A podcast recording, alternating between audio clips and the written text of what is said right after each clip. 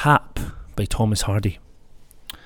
But if some vengeful god would call to me from up the sky and laugh, Thou suffering thing, know that thy sorrow is my ecstasy, that thy love's loss is my hate's profiting.